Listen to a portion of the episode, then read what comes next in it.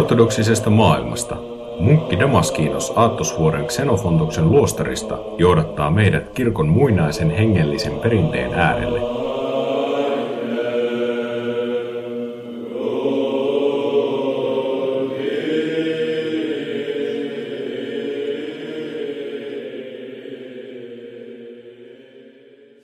Tervetuloa podcastin pariin kuuntelemaan vielä joitain vastauksia kuuntelijoiden lähettämiin kysymyksiin. Aluksi käsitellään kirkon erehtymättömyyttä. Ensimmäinen kysymyksemme kuuluu näin. Millä tavalla kirkko on erehtymätön? Voiko esimerkiksi reliikeissä olla virheitä? Mistä voimme olla varmoja, että joku todella vanha luunpala on kyseisen henkilön tai että Kristuksen rististä on saatu palasia talteen? Voiko kirkko erehtyä tällaisissa asioissa? Missä kirkko ei voi erehtyä? Olemme aiemmissa jaksoissa keskustelleet kirkon käsitteestä. Ortodoksinen kirkko on oman itseymmärryksensä mukaan todellinen kirkko, siis Kristuksen ruumis. Yhtä aikaa kirkko koostuu ihmisistä, jotka ovat vajavaisia ja syntisiä. Kirkon elämä tässä ajassa on tasapainottelua pyhän hengen erehtymättömän ja pyhittävän toiminnan sekä ihmisten omien päätösten ja toimien välillä.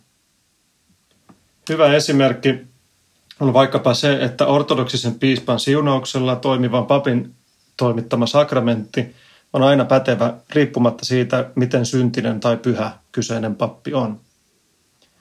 Toisaalta, jos kyseessä on erittäin syntinen pappi, hän aiheuttaa omalla toiminnallaan omalle itsellensä tuomion. Asiat eivät siis liiku ainoastaan joko tai akselilla, vaan niissä on usein monia aspekteja.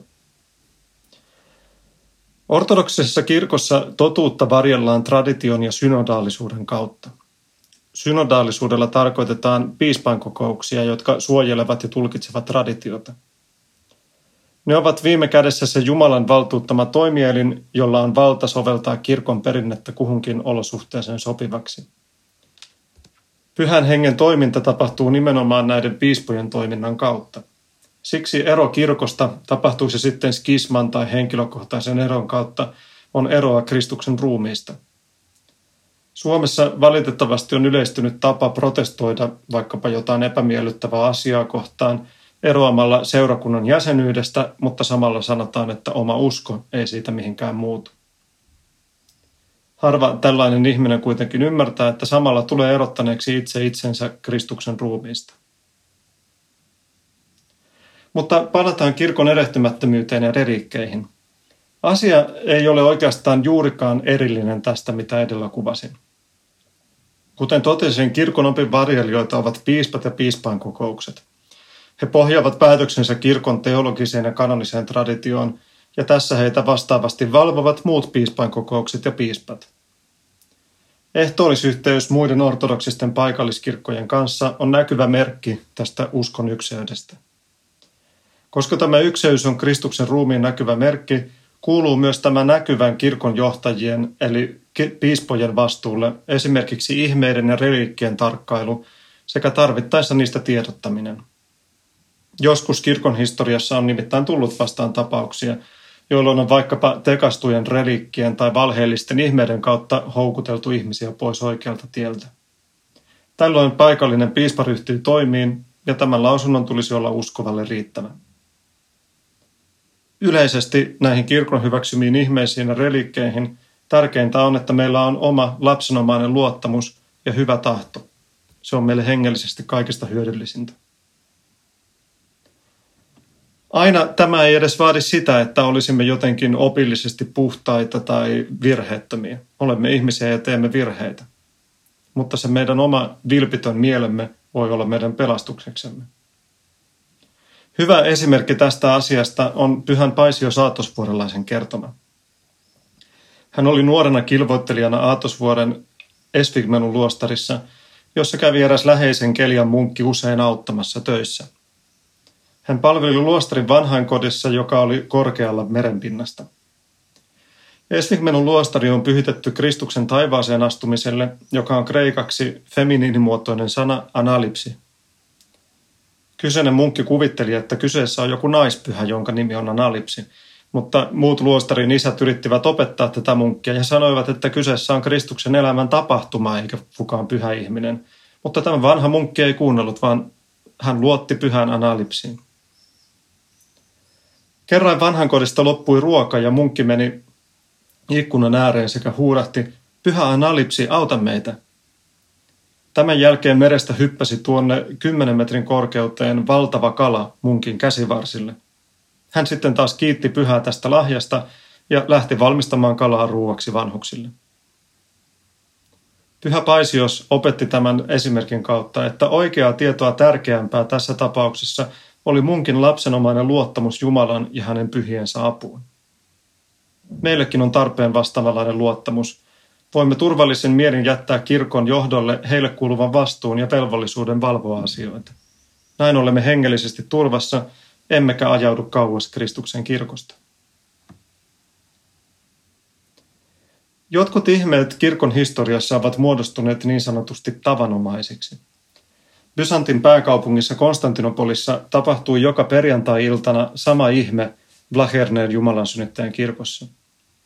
Siellä sijaitsevan Jumalan synnyttäjän ikonin koristeena oleva liina nousi leijumaan joka perjantai-ilta papin toimittaman palveluksen jälkeen ja pysyi ilmassa aina lauantain yhdeksänteen hetkeen saakka. Tätä ihmettä tultiin katsomaan kauempaakin. Meillä on 1100-luvulta läntisiäkin latinalaisia pyhiinvaeltajia, jotka vielä tulivat tätä katsomaan. Nykyäänkin on eräs säännöllisesti tapahtuva ihme, johon liittyen kuulijamme kysyy seuraavaa. Olen katsonut Jerusalemista videoita pyhän tulen ihmeestä. Voitko kertoa, mistä asti pyhän tulen ihmeestä on dokumentoitu ja muutenkin jotain keskeistä tästä ihmeestä? Pyhä tuli onkin yksi ortodoksisen maailman tunnetuimmista ihmeistä. Kyseessä on toimitus, jonka Jerusalemin patriarkka suorittaa jokaisena suurena lauantaina Jerusalemin ylösnousemuskirkossa sijaitsevassa Kristuksen hautakammiossa. Patriarkka menee hautaan sisään niin, että Israelin poliisi tarkastaa hänet tulentekovälineiden varalta. Hauta sinetöidään ja rukoiltuaan siellä patriarkka tulee ulos kantaen itsestään syttynyttä tulta. Nykyään lentomatkustelun kehityttyä tämä tuli viedään useisiin ortodoksisiin maihin ja levitetään siellä kirkkoihin pääsiäisyöpalvelusta varten. Usein myös kerrotaan, että kirkko ikään kuin salamoi sinihohtoista valoa tämän ihmeen tapahtuessa. Välittömästi ihmeen jälkeen pyhä tuli ei myöskään polta ihoa tai hiuksia. Tämä pyhän tulen ihmeen varhainen historia on kirkon perinteessä ulotettu niinkin kauas kuin vuoteen 162. Tästä tapahtumasta kertoo kirkkohistorioitsija Eusebios 300-luvulla. Ylösnousemuksen katedraalissa lampukoista loppui tällöin öljy, jolloin paikallinen piispa määräsi ne täytettäviksi vedellä, ja vesihän ei tunnetusti pala. Kaikkien ihmetykseksi lampukat kuitenkin syttyivät palamaan. Tämä ihme ei tietenkään ole tarkalleen ottaen sama kuin se, mitä nykyään pidämme pyhän tulen ihmeenä, mutta se kertoo tällaisesta kunnioituksesta tulta kohtaan pyhän ylösnousemuksen kirkossa. 300-luvun lopulta peräisin olevissa espanjalaisen Egerian päiväkirjoissa mainitaan niin ikään, että Kristuksen haudasta säteilee erään seremonian yhteydessä ääretön valo. Varsinaisen pyhän tulen ihmeen kuvaus sellaisena kuin sen nykyään tunnemme on puolestaan säilynyt ensimmäisen kerran vuodelta 876. Tätä ihmettä kohtaan on joskus esitetty kritiikkiäkin eri tahoilta, mutta edelleen se kerää vuodesta toiseen valtavan määrän ja juhlimaan Kristuksen ylösnousemusta. On hyvä myös muistaa, että pyhän tulen ihme ei rajoitu ainoastaan Kristuksen hautaan, vaan vastaavanlaisia ylösnousemussäteilyn kajastuksia on kerrottu tapahtuneen muuallakin. Meidän luostarissamme Aatosvuoren Xenofontoksessa pari vuotta sitten pääsiäisenä kirkko täyttyi sinihohtoisesta valosta pääsiäisyöpalveluksen alussa, kun pappi jakoi pyhää tulta ja veisasi tulkaa ottakaa valo. Pyhän tulen ihmeen kohdalla, kuten kaikkien muidenkin ihmeiden kohdalla, meidän lapsenomainen uskomme ja luottamuksemme koituu meille pelastukseksi. Mutta samalla meidän tulee olla varovaisia sen suhteen, että me tee ihmeiden näkemisestä ja kokemisesta jonkinlaista edellytystä sille, että itse uskoisimme. Kuten Kristus sanoi Tuomaalle ja muille opetuslapsille, Autuaita ovat ne, jotka eivät näe, mutta silti uskovat. Siksi monet ohjaajavanhukset painottavatkin, että oma arkipäiväinen kilvoituksemme on hengellisen elämämme kannalta paljon tärkeämpää kuin se, että pyrimme kulkemaan ihmeestä toiseen. Ihmeitä kyllä tapahtuu jatkuvasti, mutta jos annamme niille liian suuren osan omassa hengellisessä elämässämme, saatamme hairahtua oman hengellisen kilvoituksemme polulta. Palataan kirkon erehtymättömyyden aihepiiriin. Erästä kuulijaamme vaivaa Suomen ortodoksista kirkosta viime aikoina mediassa ollut negatiivinen julkisuus. Hän kysyy, miten sinä suomalaisena Aattosvuoden munkkina näet Suomen ortodoksisen kirkon tilan, kun nyt on ollut paljon negatiivisia asioita esillä? Minkä pitäisi muuttua ja mitä parannettavaa olisi? Ensinnäkin tulee tähän alkuun todeta, että minulla suomalaisena Aattosvuoden munkkina – ei ole juurikaan mitään henkilökohtaisia mielipiteitä asian suhteen, vaan asiat kuuluvat niille, joiden vastuulla nämä asiat ovat. Mutta mitä tulee ylipäätään kirkkoon ja kirkossa tapahtuviin ongelmiin, siitä voin sanoa jotain yleistä. Kirkoissa on ollut ongelmia kautta aikojen. Siksi meillä on olemassa esimerkiksi kanoninen traditio, joka antaa kirkolle apuvälineitä erilaisten kiistakysymysten käsittelemiseen – Siinä mielessä asiassa ei ole mitään uutta. Kuten edelläkin totesin, kirkossa toimivat syntiset ihmiset tavallisesta maallikosta aina piispoihin asti. Siksi he saattavat tehdä myös virheitä. Kuitenkin niin kauan kuin toimimme kirkossa kuuliaisina omalle ylemmälle tahollemme, oli kyse sitten meillä munkeilla omasta ohjaajavanhuksesta tai ikumenista, seurakuntalaisella omasta papista ja rippiisestä, papilla piispasta, piispalla omasta esimiehestään – täydentää myös pyhä henki omat inhimilliset puutteemme. Yksinkertainen vilpittömyys on paljon vahvempi hengellinen ase kuin oma oikeassa olemisen tarve, vaikka objektiivisestikin katsottuna olisi oikeassa. Suomen ortodoksisen kirkon ongelmiin paras lääke on se, että kukin kirkon jäsen, tavallisesta seurakuntalaisesta kirkon työntekijöihin papistoon ja piispaan, pyrkii omalla nöyryydellään olemaan kuulijainen kirkolle – ja levittää ympärilleen hyvää ja luottamusta. Muiden syyllistäminen tai tuomitseminen ei koskaan johda hyvään.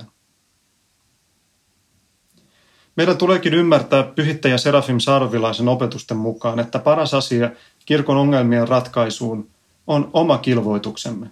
Kun itse pyhitymme, säteilee se tuhansille ihmisille ympärillämme, niin kuin pyhittäjä Serafim sanoo. Sen sijaan erityisesti suomalaisessa ajattelutavassa ongelmana joskus on, että kirkon vaikeudet pyritään korjaamaan toimintasuunnitelmilla tai toimintakulttuurin muutoksilla, hallintouudistuksilla tai muilla maallisilla metodeilla. Joskus näitä tarvitaankin, mutta jos nämä eivät sisällä itsessään hengen toimintaa, turhaan näemme vaivaa, niin kuin psalmirunoilija sanoo. Vaikka yleensä pitäydyn tässä podcastissa vain ortodoksisissa lähteissä – Luin asiaan liittyvän erinomaisen tekstin hiljattain, nimittäin Paavi Fransiskuksen helluntai-saarnan tältä keväältä. Siinä Paavi puhuu osuvasti siitä, että hengen toiminta on yksi, vaikka se ilmenee eri muodoissa. Lainaan tässä suoraan Paavin puheesta. Jos menemme takaisin helluntai-päivään, huomaamme, että kirkon ensimmäinen tehtävä on julistaminen – Näemme kuitenkin myös sen, että apostolit eivät tehneet minkäänlaista toimintasuunnitelmaa. Kun he olivat sulkeutuneena yläkerran huoneeseen, he eivät tehneet mitään strategiaa. Ei, he eivät laatineet mitään sielunhoidollista suunnitelmaa. He olisivat voineet jakaa ihmisiä ryhmiin juuriensa mukaan, puhua ensin lähellä oleville ja sitten kauempana oleville, organisoituneesti. He olisivat voineet odottaa hetken ennen saarnatoimintansa aloittamista – ymmärtääkseen syvällisemmin Jeesuksen opetukset ja näin välttää riskejä. Ei. Henki ei halua val- valtia muistoa vaalittavan pienissä ryhmissä yläkerran saleissa, joissa on helppo pesiä. Tämä on kauhea, kauhea sairaus, joka tartuttaa helposti myös kirkon. Se tekee kirkosta yhteisön, perheen ja äidin sijaan pesän – itse henki kuitenkin avaa ovia ja työntää meitä puskemaan pidemmälle kuin mitä on jo tehty ja sanottu ujon ja horjuvan uskon tuolle puolen. Jos maailmassa ei ole tiukkaa organisaatiota tai selvää strategiaa, asiat hajoavat. Kirkossa kuitenkin henki takaa ykseyden niille, jotka julistavat sen viestiä. Apostolit lähtivät matkaan valmistautumattomina, mutta he panivat oman henkensä alttiiksi. Yksi asia auttoi heitä jaksamaan, halu antaa muille sitä, mitä he itse olivat saaneet. Henki, joka on kirkon elävä muisti, muistuttaa meitä siitä, että olemme syntyneet lahjasta ja kasvamme antamalla. Emme tarrautumalla kiinni lahjaamme, vaan antamalla itsemme muille. Veljet ja sisaret, katsokaamme sisimpäämme ja kysykäämme, mikä estää meitä antamasta itseämme muille. On olemassa kolme tämän lahjan päävihollista, jotka aina parveilevat sydämemme ovella. Narsismi, uhriutuminen ja pessimismi. Niin, näistä Paavin sanoista käy ilmi, että kirkon ongelmien ainoa ratkaisu on hengen toiminta. Ja ainoa tapa saada henki toimimaan on uhrata oma itsemme kirkon ja muiden ihmisten hyväksi. Meidän tulee päästä irti narsismista, uhriutumisesta ja pessimismistä, kuten Paavi sanoo, jotta henki saisi tilaa toimia. Tämä on ainoa keino kirkon ykseyden saavuttamiseksi sen jäsenten välillä. Emme voi vain tarrautua kiinni siihen, mitä olemme saaneet. Emme voi lakkaamatta valittaa, kuinka kaltoin kohdeltuja olemme ja kuinka meitä ei ymmärretä. Emmekä voi luovuttaa ajattelemalla, etteivät asiat kuitenkaan kirkossa muutu. Sen sijaan meidän tulee luopua itsestämme ja tehdä työtä lakkaamatta ja pyyteettä kirkon hyväksi. Olimme sitten seurakuntalaisia tai virallisesti kirkon työntekijöitä. Toiseksi meidän tulee aina löytää virheet omasta itsestämme eikä muista. Tämä kuuliaisuus muiden tahdolle antaa hengelle tilan toimia puhdistavana voimana. Kolmanneksi meidän tulee aina säilyttää luottamus Jumalan voimaan ja hänen kykyynsä korjata ja yhdistää kaikki. Tänään päätämme jaksomme lopun aikoja käsitteleviin aiheisiin. Podcastin kotisivun kautta on tullut useita kysymyksiä, jotka liittyvät tähän aihepiiriin. Joskus kuulee puhuttavan pedon merkistä. Joidenkin mukaan tämä olisi ihmiseen asennettava mikrosiru. Teorioita Johanneksen ilmestyksessä esiintyvästä luvusta 666 tai siitä, kuka Johanneksen kirjeessään mainitsema antikristus olisi, esiintyy niin ortodoksien kuin muidenkin kirkkokuntien piirissä. Koronavirusaikana monet näistä teorioista ovat sekoittuneet salaliittoteorioihin. Jotkut ovat esittäneet, että koronarokote olisi tekosyy mikrosirun asentamiselle. On totta, että jotkut aikamme pyhät ovat puhuneet lopunajoista ja niihin mahdollisesti sisältyvistä asioista. Kenties tunnetuin näistä on pyhä Paisio saattosvuorelainen. Ensinnäkin on huomautettava, että Pyhän Paisioksen nimeä on myös hyväksi käytetty, eikä tulisi uskoa kaikkia internetissä Pyhän Paisioksen nimiä laitettua. Kenties parasta lähdekritiikkiä Pyhän Paisioksen kohdalla on se, että luottaa Sudotin Pyhän Johannes teologin luostarin sisariston julkaisemiin teoksiin. Nämä sisaret tunsivat luostarinsa hengellisen isän erittäin läheisesti ja tuottavat materiaalia, joka todella perustuu pyhittäjäisän puheisiin – eikä ole tekaistua. Esimerkki Pyhän Paisiuksen nimiin laitetuista valheellisista lopunaikojen ennustuksista tulee mieleeni tästä omasta naapuristani, Pyhän Panteleimonin venäläisestä luostarista Aattosvuorella. Kreikassa alkoi joitain vuosia sitten levitä huhu, että Pyhä Paisios olisi ilmestynyt kyseisen luostarin munkille ja varoittanut alkavasta suuresta sodasta sekä kehottanut ihmisiä hamstraamaan ruokatarvikkeita kotiin. Joissain Kreikan ruokakaupoissa loppuivatkin jauhot ja pastat kesken. Luostarimme isät ottivat tästä kuultuaan yhteyttä Panteleimonin luostarin isiin, jotka eivät puolestaan olleet kuulleetkaan koko asiasta. Tämä niin sanottu ilmestys ei siis ollut koskaan tapahtunutkaan, eikä sotaa sitten tullutkaan, eikä tämän niin sanotun ilmestyksen lähde ikinä käynyt selväksi. Toiseksi meidän tulee ymmärtää profeetallisten puheiden merkitys, koska pyhältä Paisiokselta ja muiltakin pyhiltä on säilynyt lopun aikoja koskevia profetioita. Profetia ei ole sama asia kuin ennustus. Hyvä esimerkki tästä on profeetta Joonan tapaus, jossa Jumala ei toteuttanutkaan Joonalle antamansa profetiaa, koska Niniven kansa katui. Profetian tehtävänä oli välittää viesti ja saada ihmiset käyttäytymään Jumalan tahdon mukaisesti. Tässä keskustelussa otan avukseni toisen aikamme suurista pyhistä, pyhittäjä Porfirios Kavsokalivialaisen, joka sanoi osuvasti pyhän Johannes Teologin ilmestyskirjasta näin. Ilmestyskirja kirjoitettiin, jotta se ei toteutuisi. Sen tarkoituksena on varoittaa meitä ennalta, ja me voimme välttää sitä vain, jos palvelemme sitä ykseyttä, jonka Kristus jätti meille perinnöksi. Kerran pyhältä Porfiriokselta kysyttiin, Vanhus, nykyään puhutaan paljon luvusta 666 ja antikristuksen tulosta, joka lähestyy. Jotkut ovat sitä mieltä, että hän on jo tullut ja puhuvat mikrosirusta, joka asennetaan oikeaan käteen tai otsaan. Mitä sanotte tähän? Vanhus vastasi. Mitä tähän sanoisin? En sano, että näin Jumalan synnyttäjänä tulee sota ja sellaista. Tiedän, että antikristus tulee ja että tapahtuu Kristuksen toinen tuleminen, mutta en tiedä milloin. Huomenna tuhannen vuoden päästä, en tiedä. Mutta en ole tästä huolissani, koska tiedän, että kuoleman hetki on jokaiselle Herran toinen tuleminen. Ja tämä hetki on todella lähellä. Pyhittäjä Porfirioksen mukaan tulisi siis olla joka päivä valmis kuolemaan. Tämä on ortodoksisen kirkon mukainen tapa valmistattua oman elämän loppuun. Erässä toisessa keskustelussa, joka oli tapahtunut juuri Tchernobylin ydinvoimala-onnettomuuden jälkeen, Pyhä Porfirius kysyi isä Athanasios Simonopetralaiselta, joka edelleenkin on elossa, Isä Athanasios, minä olen nyt sokea enkä näe enää ruumiillisilla silmilläni, koska minulla on syöpä aivolisäkkeessä. Minulla on kuitenkin hengelliset silmät ja niillä näen. Ennen kuin lähdet, haluan, että kerrot minulle, mitä vanhus Emilianos, joka oli siis Simonopetron luostarin inkumeni tuolloin, sanoo luvusta 666 ja antikristuksesta. Vanhus Athanasius vastasi, Vanhus joitain päiviä sitten hän sanoi meille veljestön kokouksessa, ettei meidän pidä huolehtia. Meidän pitää huolehtia vain siitä, että meillä on elävä suhde Kristuksen kanssa, eikä antikristukseen tule juuri kiinnittää huomiota, koska silloin hänestä tulee meidän elämämme keskus, ei Kristuksesta. Pyhä Porfirios pamautti kätensä vuoteen reunan ja sanoi, mitä oikein sanot lapseni, kunnia Jumalalle, että löysin rippiisän, joka on kanssani samaa mieltä. Kun me kristityt elämme todeksi Kristusta, ei antikristusta ole meille olemassa.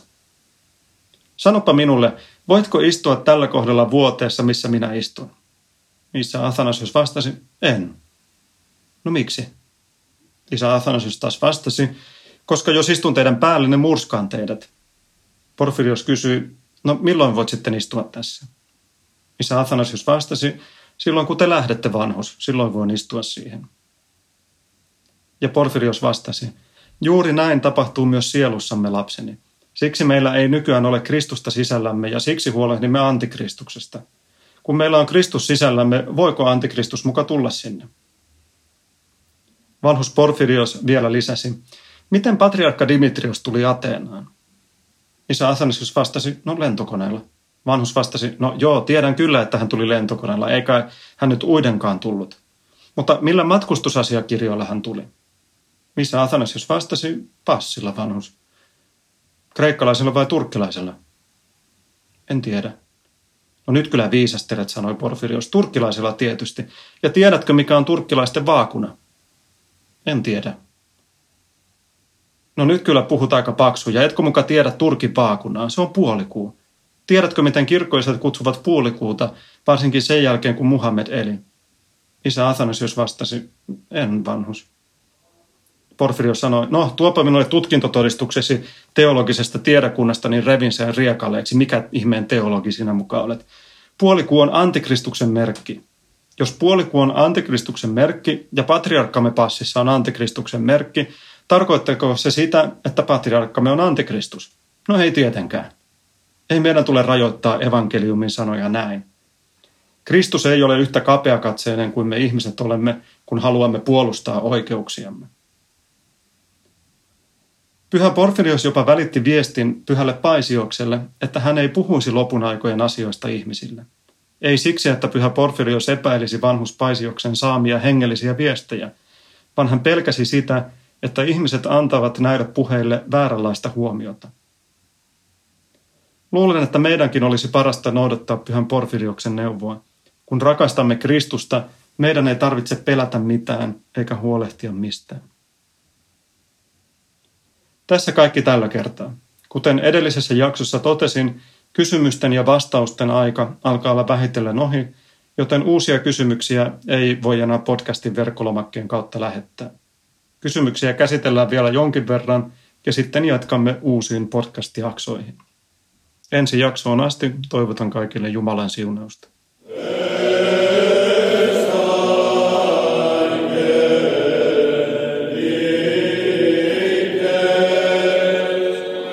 Kuunteli munkki Damaskinoksen lähetystä ortodoksisesta maailmasta. Kysymyksiä ja palautetta voi lähettää sähköpostitse osoitteeseen munkki.damaskinos.org.fi. Lisää kuunneltavaa ja luettavaa löydät osoitteesta ortodoksisesta maailmasta.blogspot.fi.